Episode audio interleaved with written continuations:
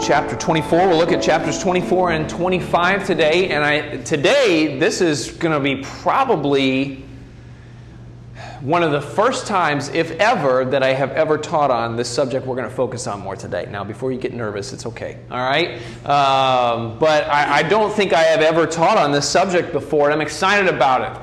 And uh, as I studied it, the Lord really ministered to me uh, about this topic and about how it needs to be more of a priority and a thought in my life and how it can be uh, a priority and a thought in your life. And uh, so we said last week we were looking as Jesus is continuing to prepare for his purpose. He's getting closer and closer to the cross. Um, he, of course, he's been, prepa- been, been preparing for uh, this purpose for his entire ministry, going all the way back to the beginning. But we see that he's growing closer and closer, and as he does, uh, we know that he is becoming more focused and he's becoming more clear in his communication, both to his disciples and to the rest of uh, the world around him. Uh, and so he's trying to prepare his followers, first of all, for his purpose on the cross. Uh, remember, he's going to spend a lot of time uh, talking about how he's going to go to the cross, how he's going to be betrayed, how he's going to be tortured, how he's going to endure much pain and suffering, how he's going to die, and how he'll rise again. And the disciples didn't always get that, uh, but he's still trying to prepare them. And Jesus is trying to prepare his disciples for what is going to follow. Uh, he wants them to be ready. Uh, his entire ministry for three and a half years primarily has been wrapped up in these 12 guys trying to teach them, train them, show them what it means to be a disciple and how they can do that after he is gone. And so he's trying to prepare them. And so in Matthew chapter number 24, we see a continuation of that. And uh, uh, we see that uh, Jesus is on the Mount of Olives in verse number three. And uh, this is a passage of Scripture that is known as the Olivet Discourse. And just because Jesus is going to be talking for a very long time, a monologue basically, uh, and he is on the Mount of Olives. So it's known as the Olivet Discourse. And uh, he is stating to the disciples the fact that their purpose the reason why He has called them, the reason why He has done all of this with them is just beginning. Because He's getting ready to leave. He's getting ready to go to the cross. He's re- getting ready to uh, fulfill His purpose on earth at this time. He's getting ready to rise again from the dead and then ascend into heaven. And then they will be left here. We know with the Holy Spirit, the Comforter, as He talks about in John.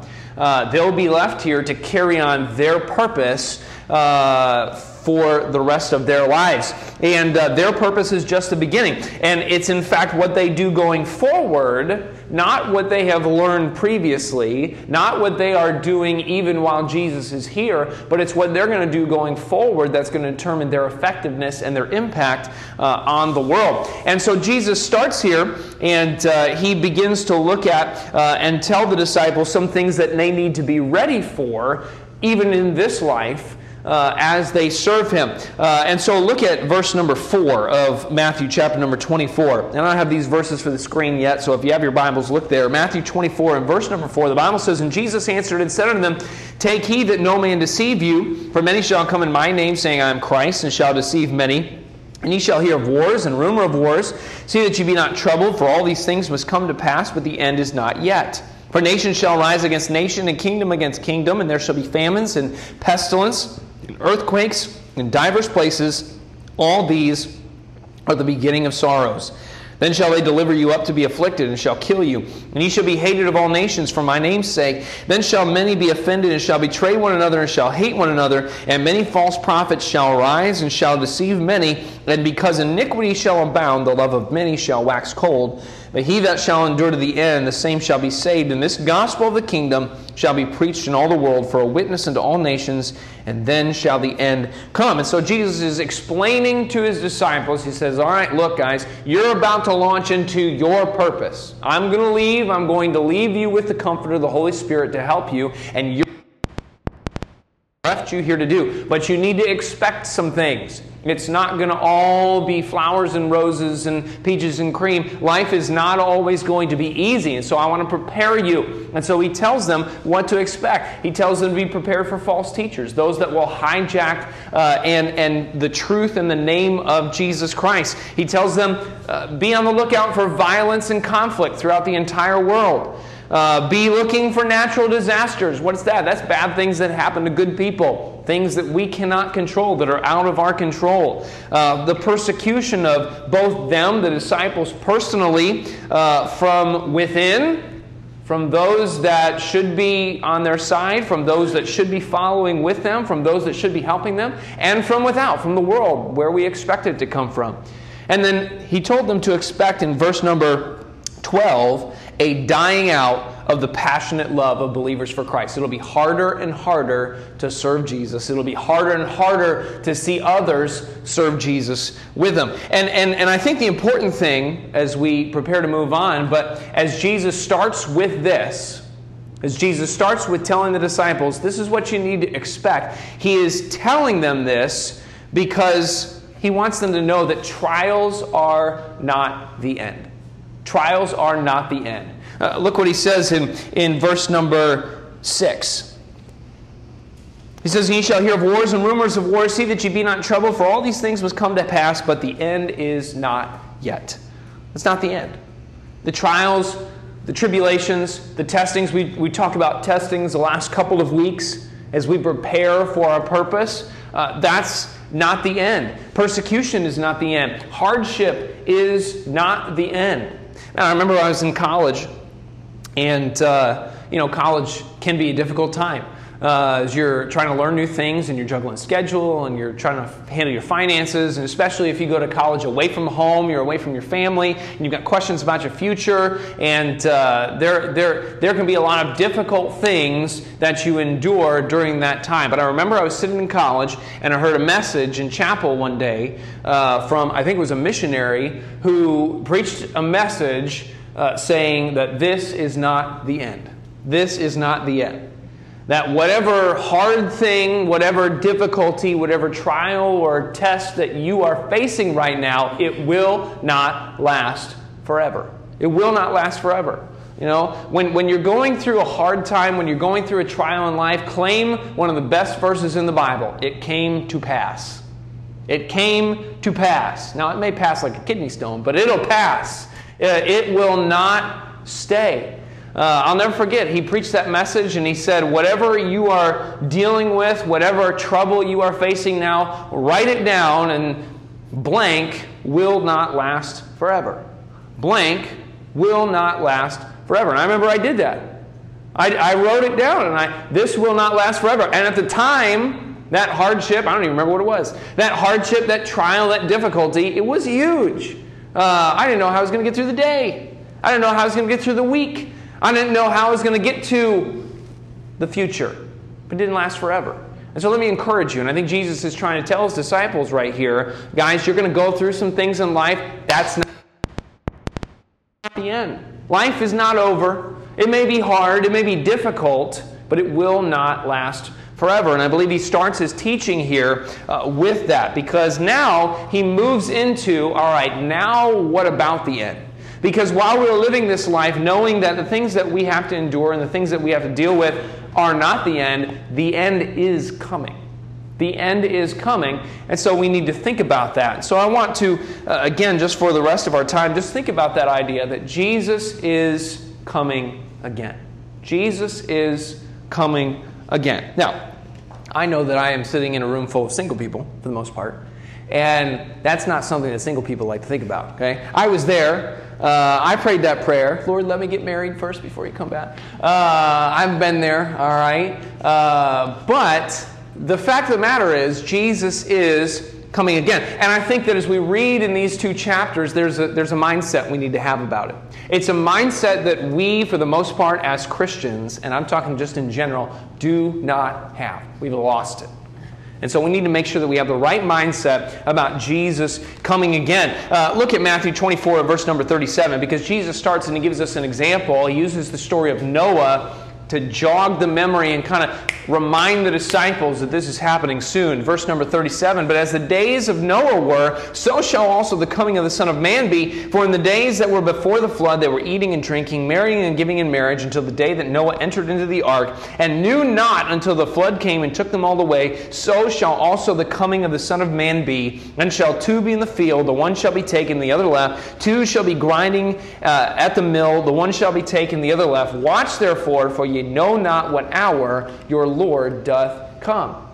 The mindset that Jesus is coming, and he's coming at any moment. He uses this example of Noah and all the people that, uh, that were taken and swept away by the flood. They didn't know it was coming. They weren't expecting it from all over the world. Certainly, they had probably never seen rain before or water coming up from the fountains below them. And so this was totally unexpected. And Jesus says, That's the way that I'm going to come back. The world is not going to expect me to be coming back. Now, Noah did. Noah and his family expected it and were prepared, but the world is not going to be prepared for me coming back. Uh, look at 1 Thessalonians 5. But of the times and the seasons, brethren, ye have no need that I write unto you, for ye yourselves know perfectly the day of the Lord so cometh as a thief in the night. For when they shall say peace and safety, then sudden destruction cometh upon them as travail uh, upon a woman with child, and they shall not escape. But ye, brethren, are not in the darkness, that that day should overtake you as a thief. Ye are all the children of light the children of day. We are not of the night nor of darkness. Therefore, let us not sleep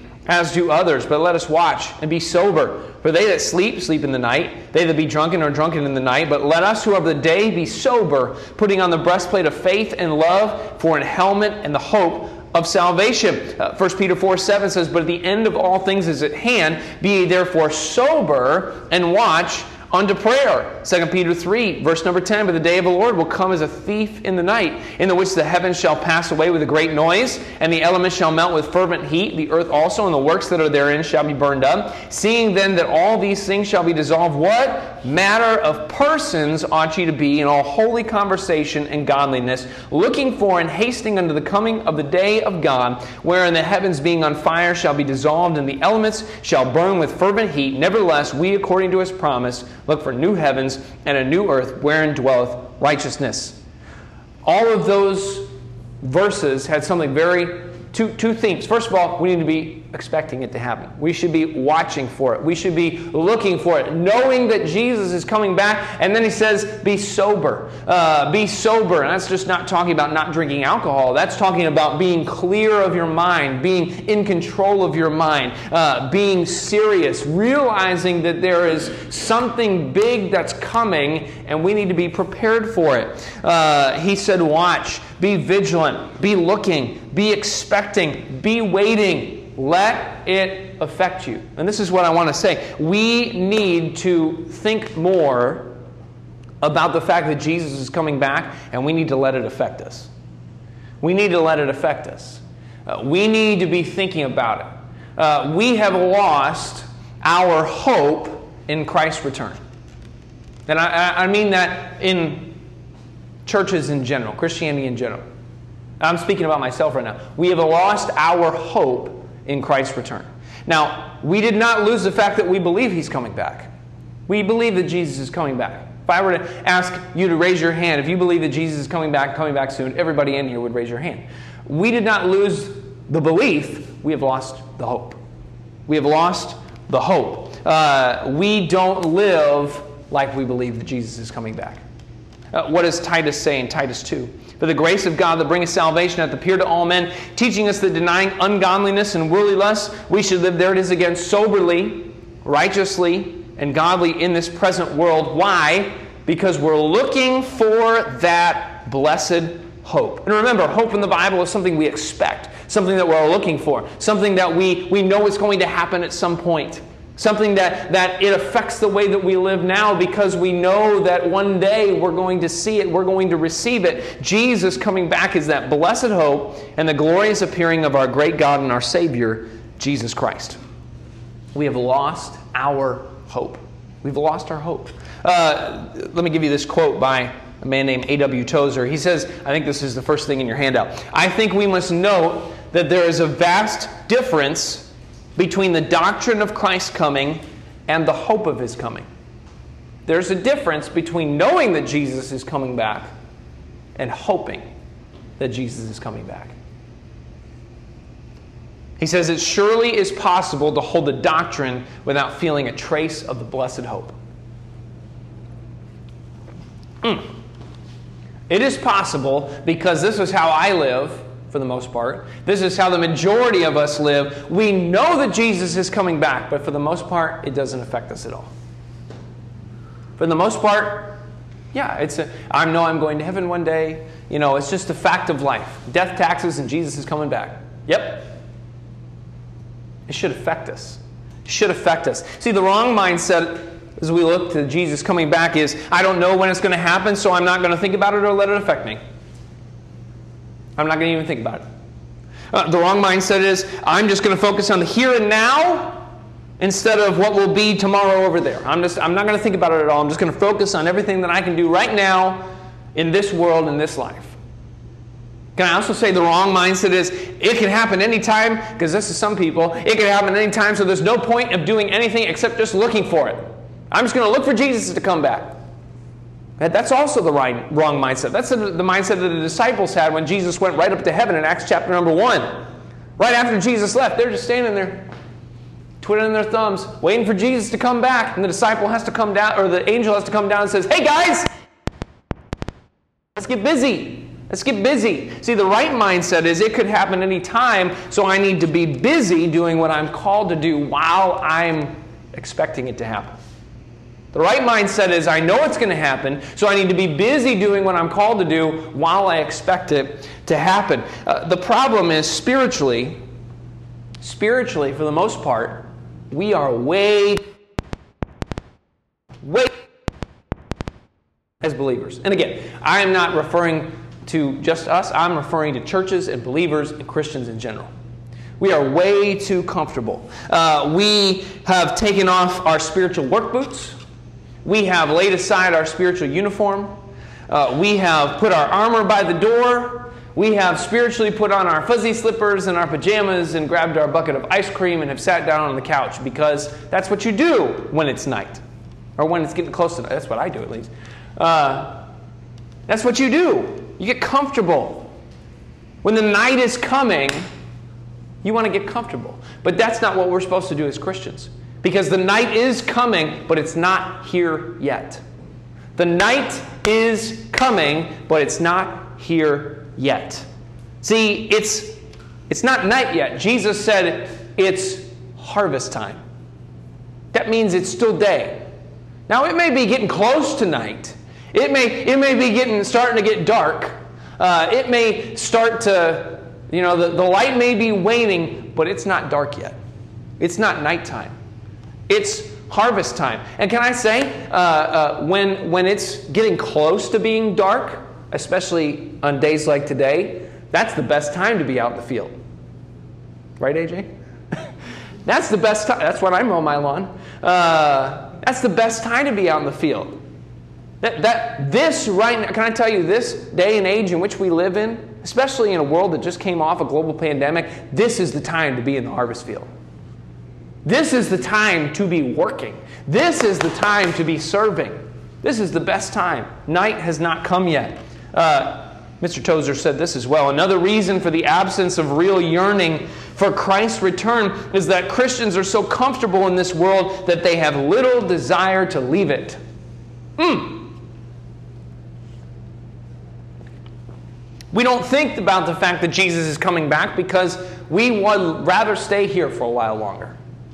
And I'm not against having a comfortable life. I'm not against having things. I'm not against uh, pursuing and, and working a job and, and, and allowing God to bless you. But if that overtakes the fact that we're looking for Jesus to come back one day, that's a problem. Again, we're, we're comfortable. We've gotten into a routine. We, we get into a routine and we're happy with our routine and we've got God as a part of our life. You know, He's a, he's a slice of that pie. He's the Sunday morning slice. He's the Wednesday slice. He's the 15 minutes at the beginning of the day slice. God is a slice of our pie, but He says, no, no, no, no, I need to be at the center. And Jesus is at the center, then He's our focus, and we're looking for Him to come back one day. We're looking for Him to come back one day. Have we become so comfortable in pursuing, not just having things be a part of our life, but pursuing temporal things, earthly things, physical things, that we have lost sight on things above. That we have lost sight of spiritual things, the things that are coming. Uh, we've got to be people who believe with our hearts that Jesus is coming back. We, we hope, we expect it. We look, we, we expect it to happen, as Scripture says, any day, any time. We can't just be people who only believe it as a fact. That, that we believe it's a fact, just like 2 plus 2 is 4, Jesus is coming again. Uh, 2 plus 2 is 4 doesn't probably affect much in your life, unless it has to do with donuts. Uh, you, you, it doesn't affect you. But the fact that the truth that Jesus is coming again, that ought to change you. That ought to change you. The fact that Jesus Christ, your Savior, your King, your Redeemer, your God, is coming back to earth for you at any moment. He's coming back for you. That needs to be a fact that we allow to change our lives. So Jesus begins kind of introducing this fact to the disciples. He said, You got a life to live here. You're going to have to deal with some things, but there's a reason why you need to live it correctly because I'm coming back one day. I'm coming back one day. And then he goes and he gives about five examples of this for the disciples uh, to look at. So let's look at a few of these today before we finish. Uh, he starts in verse number 43. Verse number 43. And he uses this example several times. We've already read several verses with it.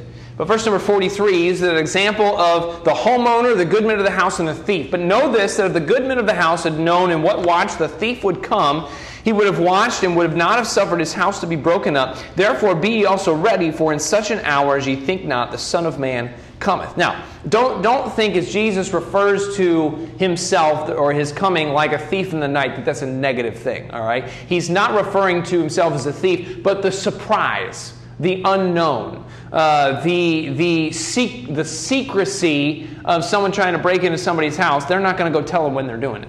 Uh, and the same is true. Jesus is not going to tell us or this world when he is coming back. Uh, he calls himself a thief in several other passages. We read this a minute ago. For yourselves know perfectly the day of the Lord so cometh as a thief in the night. 2 Peter 3.10, but the day of the Lord shall come as a thief in the night. Uh, Revelation 3 3, wherefore, uh, remember therefore how thou hast received and heard and hold fast and repent. If therefore thou shalt not watch, I will come on thee as a thief. And then Revelation 16 15, behold, I come as a thief. Again, not in a negative sense, just that it's coming suddenly, that it's coming secretly, that it's coming for those who aren't looking. But going back to Matthew chapter number 24, the interesting thing is how Jesus refers to this. He says, But know this, that if the good goodman of the house had known in what, what does he say? Watch. He said, if the goodman of the house had known what watch, if the homeowner had known approximately what time the thief would have come, he'd been watching. He does not say if the homeowner had known exactly what time. He did not say if the homeowner had known what hour. He did not say if the homeowner had known what minute. He said what watch. And, and in Jewish day, during this time, the night, 12 hours of the night, was divided into three hour watches. Three hour watches or three hour increments. And so Jesus is saying, look, the goodman didn't even need to know exactly what time, he just needs to know approximately. He just needs to know what watch that the thief is coming, and he would have been up. Didn't even matter if it was the last watch of the night when he should be sleeping is tired and is ready to about get up. He would have been up and watching for the thief to come. Jesus is telling that we know the watch. We know the watch. We don't know the exact time. We don't know the exact minute. We don't know the exact hour, but we know the watch. We know that it's coming soon. We know that it's approximately going to be any time now. We know that it's going to be very, very soon. And because of that, we need to be ready. Because of that, we need to be like that goodman. We know the watch. If he'd have known, he would have been watching. We know, so we need to be ready. We need to be looking for Jesus to come back. And look at verse number 45. Verse number 45, again, we see another example Verse number 45 Who then is a faithful and wise servant, whom his Lord hath made ruler over his household to give them meat in due season? Blessed is that servant, whom his Lord, when he cometh, shall find so doing. Verily, that he shall make him ruler over all his goods. So we've got a master who leaves. He leaves all of his goods, his household, his other servants in charge of one person. He's given responsibility over all of it. And the servant, because his master is gone and he knows that he will return one day, he makes sure that he handles it correctly. He makes sure that he leads the other servants correctly. He makes sure that he takes care of all of the master's goods and his possessions correctly. He makes sure that he handles it correctly. But then we see in verse number 48 the opposite. But, and if that evil servant shall say in his heart, My Lord delayeth his coming, and he shall begin to smite his fellow servants, and to eat and drink with the drunken, the Lord of that servant shall come in a day when he looketh not for him, and in an hour that he is not aware of, and shall cut him asunder and appoint him his portion with the hypocrites, there shall be weeping and gnashing of teeth. Let me say this from this story, and this is, I think, the next statement in your handout our attitudes or our attitude towards the, the next life will affect our actions in this one. Our attitude towards the next life will affect our actions in this one. The difference between those two servants, they were given the same responsibilities, they were given the same opportunity. The reason why one acted one way and the other acted the other was how what they thought about their master coming back. The wicked servant said he's not coming back anytime soon. The wise, good servant said it could be any day. Their, their attitudes toward the next life or toward their master coming back affected their actions in this life. The view that each servant had towards his master's return determined how he conducted himself in the meantime. And I, I, I, like how this story, Jesus specifically applies it toward each servant and his fellow servants. Uh, did you catch that? Uh, he makes sure that they, we know that there is a, a correlation. Uh, he says in verse number 20 or 45 there, uh, he had made rule over his household to give them, them. There's people that this good servant is looking out for. He has responsibility over. He's taking care of them. And then verse number 49 shall begin, this is the wicked servant, he shall begin to smite his fellow servants. Smite his fellow servants. Uh, there is a responsibility as we understand that Jesus is coming back that we have towards other people we have towards others to reach and to lead them. If we really believe that Jesus can come back at any time, and those who do not have a personal relationship with Him as Savior will be left behind to spend eternity in hell, shouldn't that lead us to do more? Shouldn't that lead us to do more? Shouldn't that lead us to do something about it? Or those who are already saved and whose spiritual growth and relationship with the Lord depends on us leading them to follow Jesus. We need to do more. Uh, I don't want to waste opportunities or relationships that God has given me in this life because I do not appreciate the closeness of the next one. I don't want to waste those. I've wasted too many. Uh, I've wasted too many opportunities. And, and those opportunities that are wasted will, will never be able to, to be gotten back. So from now, and, and think about it this way you and I, we only have so many more opportunities. I don't know what the number is. 10, 20, 30, 50, 100. Those opportunities get smaller and smaller as we get closer and closer to Jesus coming back. We don't want to waste those opportunities. And so we need to remember that our attitudes toward the next life will affect our actions in the next one, specifically when it comes to other people. And then, uh, let's see, we only have time for one more. And so skip down. I'm going to skip some of this. Go to verse number 14. Verse number 14. This is the, the parable of the steward. This kind of goes into what we were just talking about. Um, we're familiar with this story. The master leaves. I won't read the scripture. The master leaves. He has three servants. He gives one five talents, he gives one two talents, and he gives one one talent. And don't confuse talent with, you know, whether you can sing or play an instrument or you have some kind of skill. Talent, that's just, in this story, it's just an amount of money. It's something that was given. And all of us have been given something by God. All of us have been given time. All of us have been given some kind of resource. All of us have been given some opportunities. We've all been given something by God. And, and the master is traveling, it says, into a far country. Jesus says that in John 14, that he's going and where He's going, we can't go yet. He's going to a far country. Uh, but he calls his servants to him. And, and I love how, in fact, look at verse number 14, Matthew 25. It says, The kingdom of heaven is as a man traveling in a far country who called his own servants. He didn't call the neighbor's servants, he didn't call some schmode from down the road. He called his servants. You and I are his servants. First, Second Timothy chapter 1 says we're called according to his purpose. We've been appointed and chosen to serve him. We are his servants. And then look what it says, he delivered unto him his goods. So these are his servants. He gives them his goods, and he tells them to do something with that. Uh, we have all been given something by God to use for Him. Now, look what he says there in the end of verse number 15. He gave to every man according to his several ability, or his, his own self's ability. And so each and every one of us have been given something different. You've been given something different than I have. I've been given something that you have. You've been given something different from the person sitting next to you. We've all been given something different, but all of us are His, and all of us have been given something by Him to use for Him. Now, look what happens. Each servant was expected to do something with what he had been given to produce more of it. They'd all been given something, and the master was going to come back expecting there to be more of something. So, what did they do? And this, I think, is important. We need to understand this. Each servant, we know the story. The five went and got five more, the two went and got two more, and the one buried his in the ground. Now, what's important to remember about all that? Each servant had to give away what he was given. Each servant, he had to give away. He had to go down and, and, and invest it.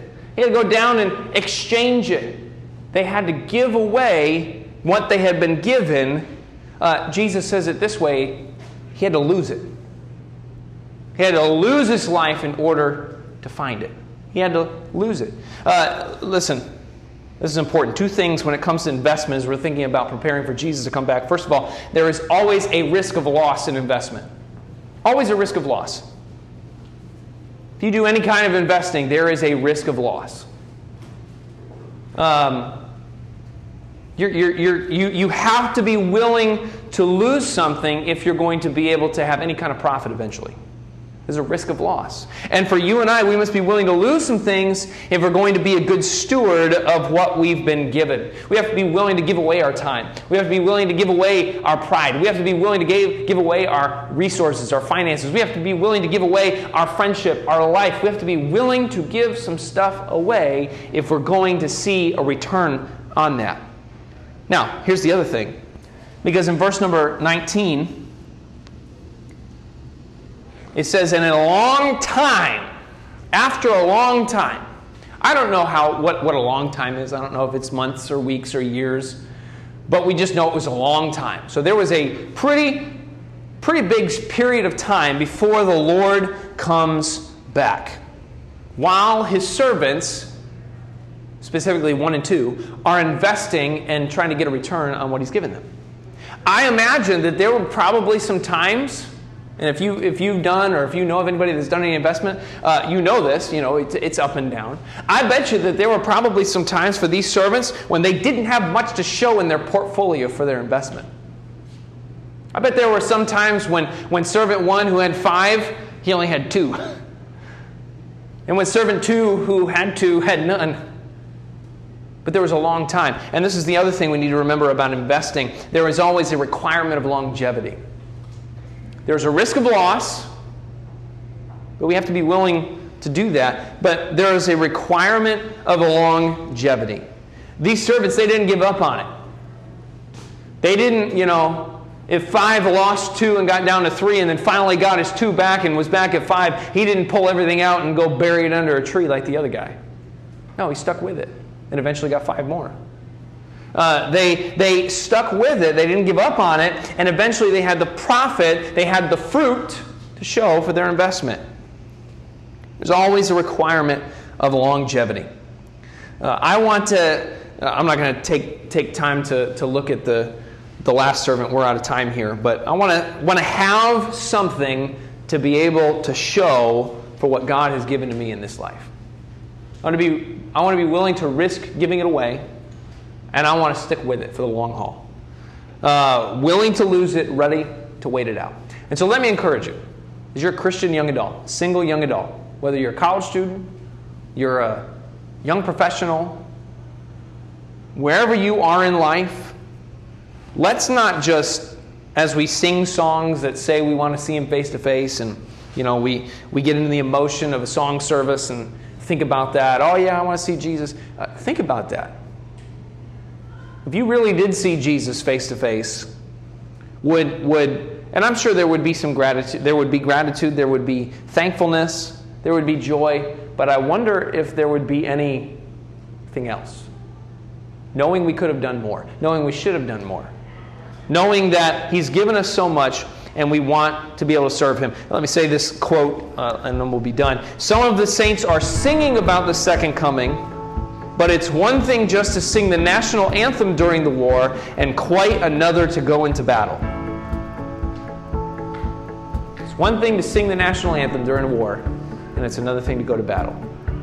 Best evidence that the Lord's return has really gotten a hold of us is when we occupy till He comes, do business for God, buy up the opportunities because the days are evil. So let's be hoping, let's get our hope back that Jesus is coming again.